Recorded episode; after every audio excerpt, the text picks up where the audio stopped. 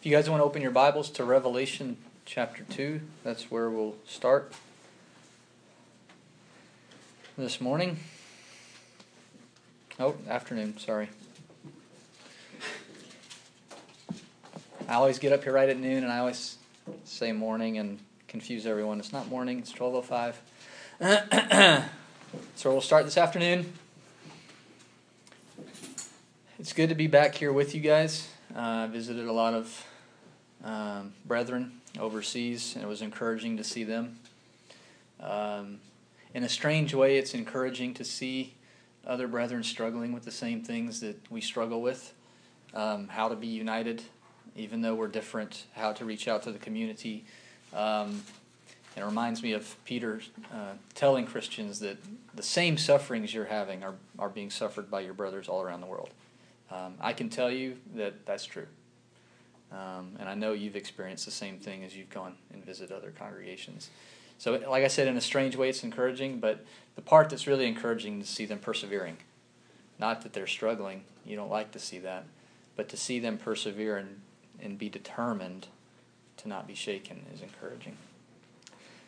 I want to continue um, a series of lessons that I started looking at the letters to the churches in, in Revelation. Um, and the promises, specifically the promises that are made. Um, before we get into the details of the of of the letter to Pergamum, which is where we'll be, um, I just want to reiterate uh, some of the thoughts that I've I've brought up and we've talked about about promises in general, and it's not really for you. It's it's more for me. I I don't know why I struggle with this, but I have a hard time having confidence in promises. And I don't know if everyone has the same struggles I do, but when, when someone says something to me or promises something to me, not out of malice or ill intent or hard feelings toward that person, I just sort of prepare myself for that promise to be broken. Um, and it's really not an emotional thing. It's not like, oh, I want, I don't want my feelings to be hurt. It's more just like, people don't keep their promises. Like, you know, you promise you're going to give me a ride. Well, you know, I'm going to find a backup. I'm going to look at the bus route. I'm going to look at the bus schedule. I'm going to find out how far, how long it would take for me to walk if I got to walk. And it's not because I think you're such a bad person. It, that's just like me. I don't know if that's my personality. I don't know if I've been trained that way because so many people have made me walk.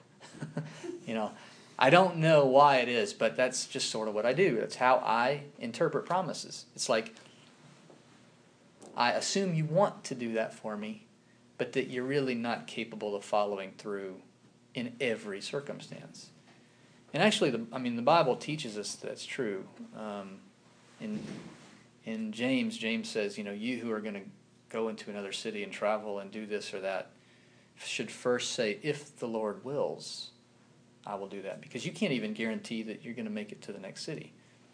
You know, the plane I flew on to Johannesburg, they made a promise that they would take me from Atlanta to Johannesburg, but they can't control the weather.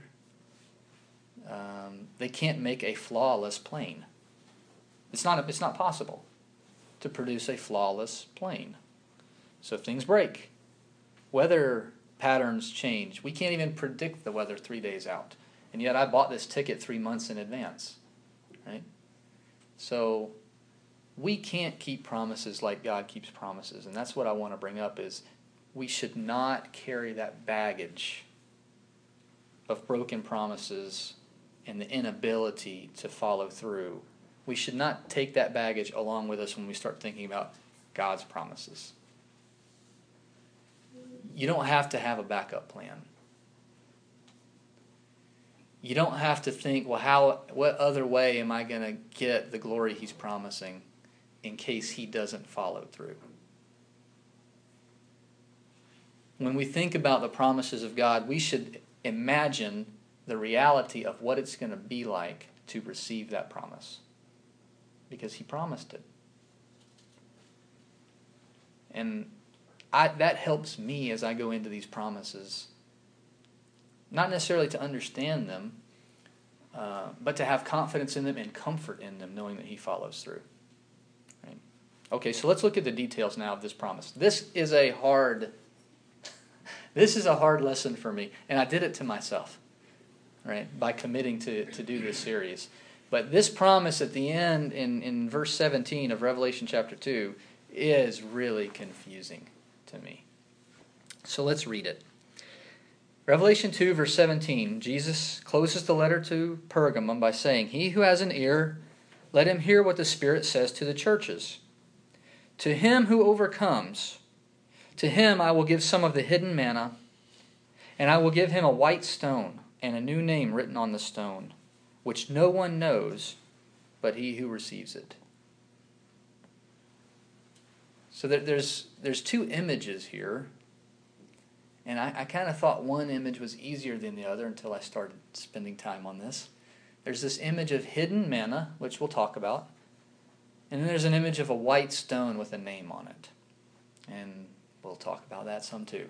But I don't I don't want to spend too much time in the details and you may you may uh, get frustrated with me because I don't go into so much of the detail. I think there's a common theme between these two uh, images, and that's really what I want to talk about at the end of the lesson. Um, but first, let's, let's just talk about the hidden manna. If you want to turn to Exodus 16, I think this is a physical representation of what Jesus is talking about. we all understand the physical manna to be the food that God um, provided to Israel when they were wandering in the wilderness. Um, it had to be a lot of food.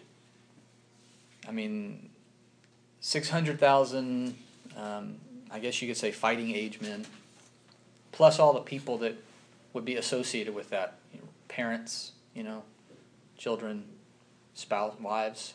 Um, and this manna fell every day, and they could only gather enough for that one day.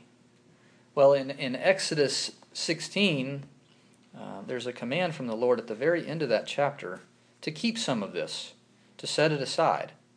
Now, again, Manna was a curious thing for a couple of reasons, not just because it, it appeared and then melted away when the sun came out, but also because if you kept if you gathered it on Tuesday and you were going to eat some of it like on Wednesday, when you went back and looked, it was all foul and rotted and nasty and had worms in it. Right? It only it, the, you could only gather what you ate that day, and you didn't keep any back, except for Friday when you gathered on the sixth day, God says, Because I don't want you to work on the Sabbath, gather enough for two days. And whatever you gathered on Friday, when you looked in it on Saturday, it wasn't spoiled and full of worms. Right? For 40 years, that happened. it would go bad, except on Friday and Saturday, then it would be good for two days. Well, there's another curious thing here in, in Exodus 16 um, beginning in verse um, 31. The house of Israel named it manna, and it was like coriander seed, white, and its taste was like wafers with honey. Then Moses said, This is what the Lord has commanded. Let an omer full of it be kept throughout your generations, that they may see the bread that I fed you in the wilderness, when I brought you out of the land of Egypt. Moses said to Aaron, Take a jar and put an omer full of manna in it, and place it before the Lord to be kept throughout your generations. As the Lord commanded Moses, so Aaron placed it before the testimony to be kept. Sons of Israel ate the manna forty years until they came to an inhabited land. They ate the manna until they came to the border of the land of Canaan. Okay. So apparently, this manna didn't just last one day or two days, it was to be kept throughout their generations right? So again, this is kind of a special bit of manna here. Uh, it's an omer full, which is like a couple of liters. Think of a half a gallon, right? Half gallon jug. It's about all it is. Um, and it was to be kept, right, so that they would see the bread, it says. Verse 32 that they may see the bread that I fed you in the wilderness. Now we know it wasn't something to be seen all the time because it was kept before the testimony, right? It was in the Holy of Holies which people didn't walk in and see all the time, but it was to be kept as something to be seen. It's also mentioned in Hebrews chapter 9, if you want to turn over there. We'll just look at the reference. And this is what I'm, I'm thinking of as the hidden manna. That's why I say hidden. Even though it says in Exodus 16, it's to be kept so that they may see the bread, it's, it's put in a place that they really can't see all the time, right? The high priest can see it, and maybe at times God allowed him to take it out and show the people here, this is the omerful. I don't know that. Um, we're not told that. But we are told that it was kept so that they could see it. Now, in Hebrews chapter 9, verse 4, uh, in describing the things of the tabernacle, the author here, I'll, I'll read uh, starting in verse 3, sorry. Behind the second veil, there was a, a tabernacle which is called the Holy of Holies, having a golden altar of incense, and the Ark of the Covenant covered on all sides with gold, in which was a golden jar holding the manna, and Aaron's rod which budded in the tables of the covenant. Okay, so here we see here that it's not just placed like maybe at one point it's placed sort of in front of the ark before the testimony, so to speak. But by the time Hebrews is written, what was known about it was it was in the ark. It was being held in there with the tablets and Aaron's rod. So again, this kind of makes it even more hidden. Like I don't know how often God let the the priest actually lift the lid and look inside. I mean, you weren't supposed to touch that thing Right? You do not touch the ark, uh, you'll you'll die. And even when the high priest went into the holy of holies, right, he had to be careful and he had to do things just right, and he had to sprinkle blood and all of this. Okay, so I'm suggesting that the hidden manna is this is the physical representation of what Jesus is saying. Right? We'll talk about the spiritual representation in, in just a second. But it's it's protected. We know that when God has something placed inside the ark, He protected the ark. You, people couldn't touch it, people couldn't see it, people couldn't approach it. In fact, there's a story when the ark was going around the towns of the Philistines, it was being passed around because they had captured it in battle. Plagues were coming on the towns boils and rats and mice and things. And they would just say, Here, you take it. And the town would say, No, we don't want it. It's going to kill us. Send it away. Like, like get it out of here. And so they sent it away, and it comes to this place, and a bunch of the Israelites looked into it, and 50 some odd thousand people died that day because they looked in the ark. So God protects what's in the ark, it's hidden, right? And what Jesus is saying in Revelation 2 is to him who overcomes, I will give some of that hidden manna to him. Now, I think it's a spiritual representation. So let's turn over to John chapter 6 and see what this spiritual representation is.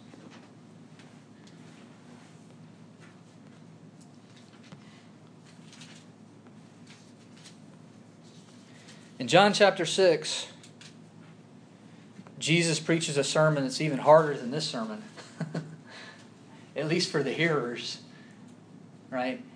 He, he, he's, it's after he's fed the 5,000, right? Miraculously, he's fed them. And they're chasing him down. They're like, hey, this guy can feed people. Let's go get fed.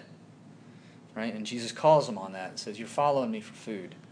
And then he has this really hard conversation with him, telling him, um, well, let's just read it. Let's begin in, in John chapter 6, verse 48. Not going to read the whole the whole dialogue. In John 6, verse 48, Jesus says, I am the bread of life. Your fathers ate the manna in the wilderness, and they died. This is the bread which comes down out of heaven, so that one may eat of it and not die. I am the living bread that came down out of heaven. If anyone eats of this bread, he will live forever. And the bread also which I will give for the life of the world is my flesh.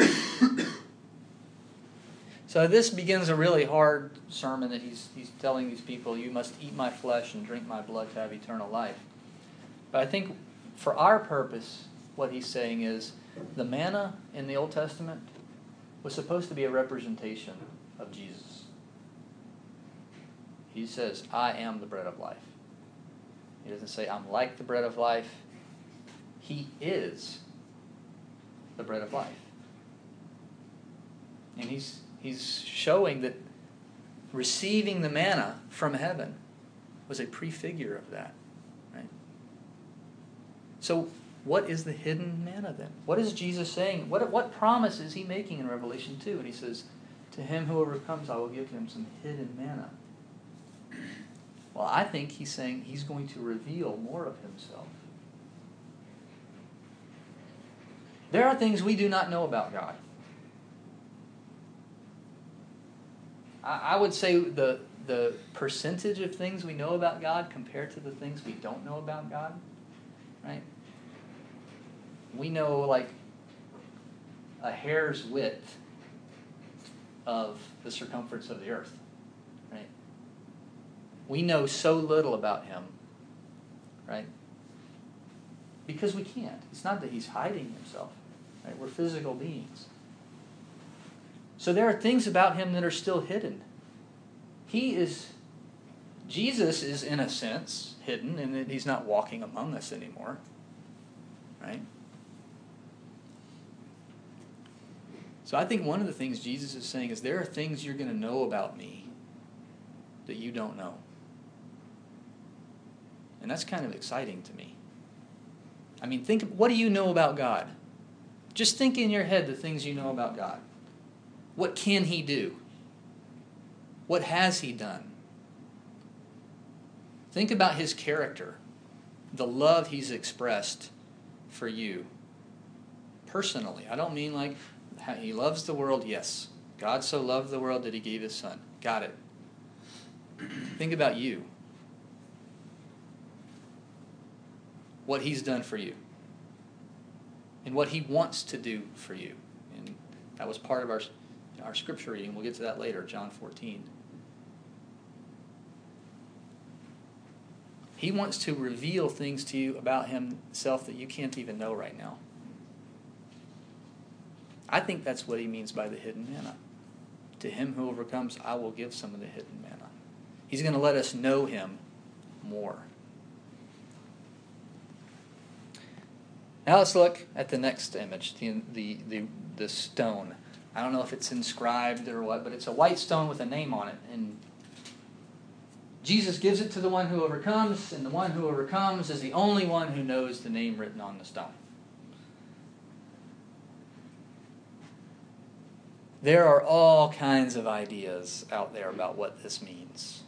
But I'm just going to stick with what we can figure out, what we know, and what we see in this passage. Um, there are stones used in the Old Testament. We're, we're not going to read it, but if you if you want to later, you can look in Exodus chapter 28, and you can see the breastplate of the high priest. There were supposed to be 12 stones put in the breastplate, with and on each stone was written the name of the tribe. Okay, and they were different stones, right? So there are times where God uses stones with names on them, right? That's in the breastplate, and He specifically says it's interesting. Says the reason it's on the breastplate is so that the names of the tribes are close to Aaron's heart while he's ministering. Right? It's like you need to understand who you're ministering for, what your purpose is as high priest, and they're close to your heart. There are some other stones that go in the breastplate, which may not be fixed there permanently. The Urim and the Thummim, right? Kind of hard to understand how these stones were used but the translations of the words are interesting. Urim is plural for lights or flames. And that stone was described as the lights. Right? And the thummim is plural, another plural, plural word for perfection or completeness. So the perfections and the lights, right? Those, those were the stones. Those were also kept in the breastplate. So this white stone, I mean, we could we could come up with things from all kinds of cultural things, Romans, Greeks, they use stones for different things. But I think the really important aspect is who knows the name that's written. The only person who knows the name written on the stone is the person who receives it. So it's not like um, Jesus is written on the stone. Because we all know Jesus. It's not like Jehovah is written on the stone. Because we all know Jehovah, right? Do you, can you think of accounts in the Bible where people receive new names? Abram, when he received a new name, it was a blessing, right? Instead of father of a nation, father of nations, father of many nations. Sarai, renamed to Sarah. Jacob, renamed Israel. Right? Each time they received a name, it was a blessing. Right? It was something that God had given them. Said, I'm going to call you this from now on. Simon, who is called Peter, right? His name was Simon, but his nickname, right? If you wanted to call him something, you know, that showed his character, who he really was, you called him Peter. You called him Rock, right? I think that's what Jesus is saying in this in this promise. I'm going to give you a name that only you know, and it's going to be a blessing from me to you. But that makes it personal as well. Because if, if it's something I know, it's also something that God knows, something that Jesus knows. Right? So if we put these two images together, I want you to think about think about it this way. I think what Jesus is promising here is intimacy with us individually. He's saying, I'm going to let you know me like you, you don't know me yet. I'm going to let you get to know who I am. Right? He doesn't say all of the hidden manna. To him who overcomes, I'll give some of the hidden manna. I don't think we can know everything about God even in eternity. But there are things we can know more about, and I think that's what he's promising. And he says there's going to be a relationship between us such that if you want to say it this way, and I, hope this isn't taken the wrong way, I'm going to have my own nickname for you. Like when I say it, no one knows what I'm talking about except you. Right? I'm going to give you this stone, and on it's going to be a name, and you're the only one who knows it. And when I talk to you, you're going to know I'm talking to you. And when I call you, you're going to know I'm calling to you, and we're going to have that kind of relationship. Now, I know it's hard for us to understand having that kind of relationship with a billion people or whatever, right? But that's the capacity God has. We think because He loved the whole world that He can't love us individually, right? Because we can't do that, right? We, our mind can't process having relationships with 7 billion people. We're limited. Well, He's not. He's not. And He wants you to know Him better than you know Him now. And He wants to have a relationship with you to such an extent that when He's talking to you, you know, right, that He's talking directly to you personally. Now, this is couched in words of a promise.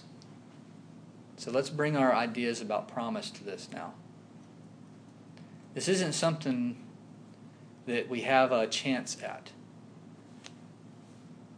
This isn't something that we have to work for, and maybe if we earn it in, in, in, in heaven, we'll be sort of among the elite that has this personal relationship with the king.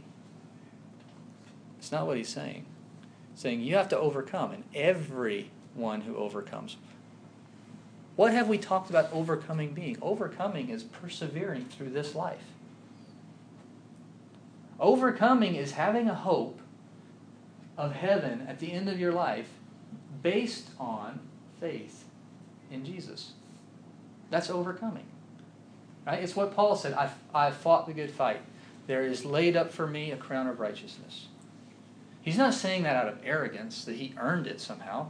He's saying that because God promised it. We can have the same confidence. We can say, you know what? There's a relationship I have with God that's coming that I can't even fathom. A personal relationship with Him. That I don't have to, I'm not going to have just a day or a week. That I'm going to live in that state in eternity because He's promised it to me. I don't have to worry about Him not being able to fulfill it. He's going to have a nickname for me. Right? However, you want to think about that. Right? We all think about relationships differently. Some people think of, okay, it's coffee time with this one person, right? Or it's, you know, being out in nature with this one person, or, right? This relationship is what God wants with you. And He's promising it to those who overcome. Is that real to you? I mean, do you, do you when you think about heaven, do you think about, man, I'm going to have at my fingertips a personal relationship with the creator of all things on his throne? Because he's promised it to me, not that I have to go get it. He's giving it. Is that real? If that's real to you, I would suggest this world becomes a lot easier to deal with.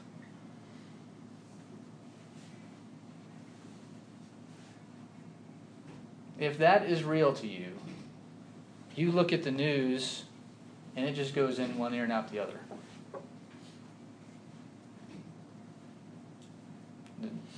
It doesn't impact you spiritually. I don't mean you don't identify with people suffering. I just mean you see it and you think, yeah, that's this world that I live in. And I'm not part of it.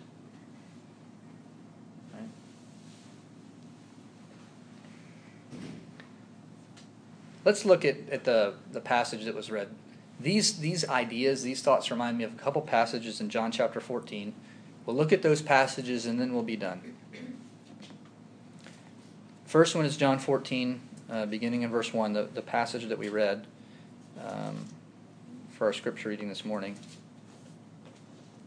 I just want to look at verse 3 since we already read it. This is a very personal statement Jesus is making here. I if I go and prepare a place for you, I will come again and receive you to myself, that where I am, there you may, all, may be also.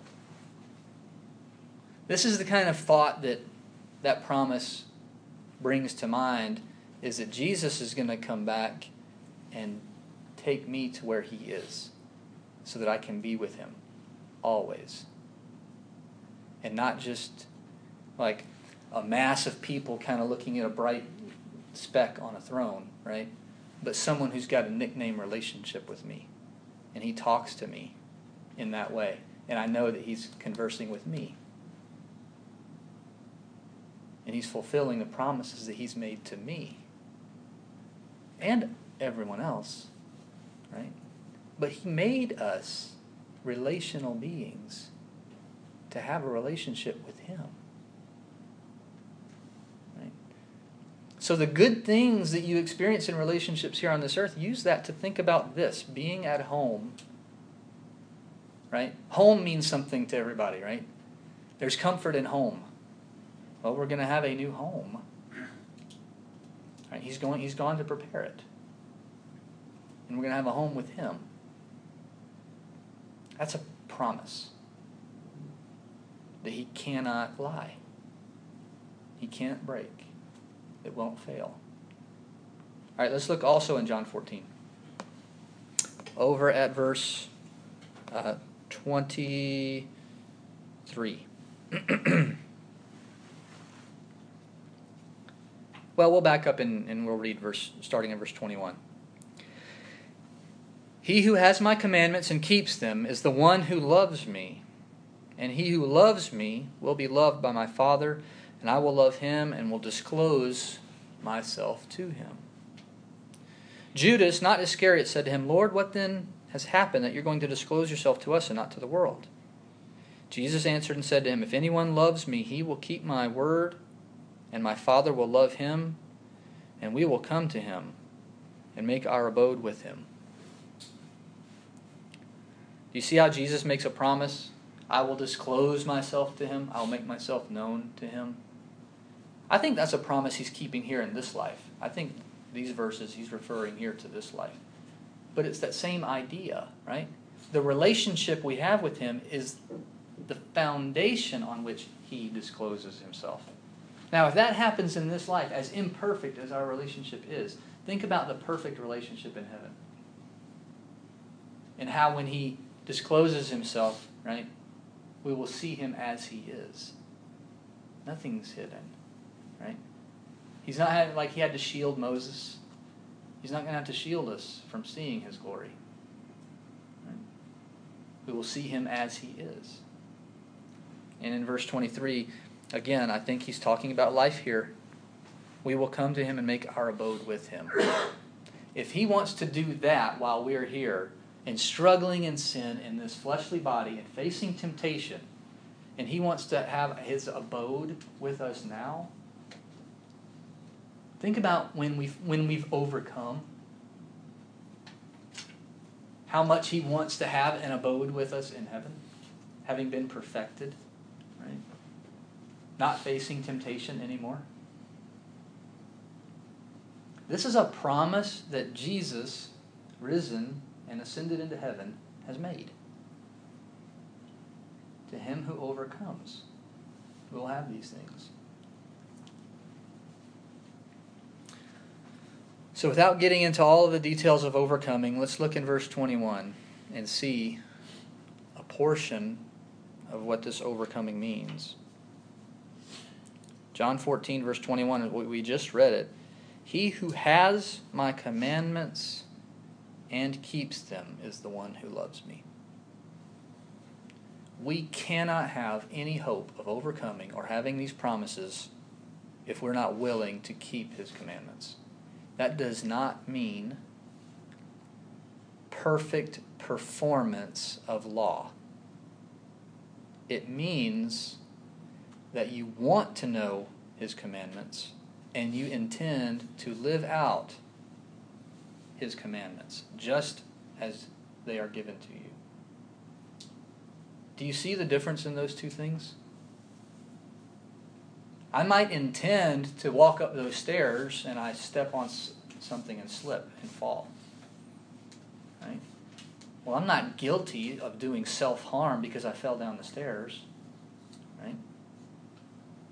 I slipped. God knows your intentions. You can fool me, you can fool your family, you can fool everyone in this room for the rest of your lives. But God knows your intentions. That can be a scary thing or a comforting thing. For me, it's comforting. I don't have to prove myself to the people around me that I'm a Christian. I just have to live like one, and God knows I'm doing that. That's very comforting to me. So do that. And these promises are yours. I hope this been, has been an encouraging lesson. It's been, I know it's difficult because of some of the details that are brought out in the, in the images, but I hope what I've left with you is the encouragement to overcome, the intention to have those promises fulfilled for you. And if if you have any doubts about how to do that, if you don't know how to have those promises, if you don't know what it means to keep his commandments without living a perfect life, how those two things are two different things, Talk to someone here. Talk to me. I may not be the right person, but you see my face. Ask me a question. Um, our intention is to enable everyone to have access to the word that saves. And if you feel like you need that access, let someone know. And Stephen's going to lead a song now. And this is a good time to reflect on that and whether or not you need to do something with your life.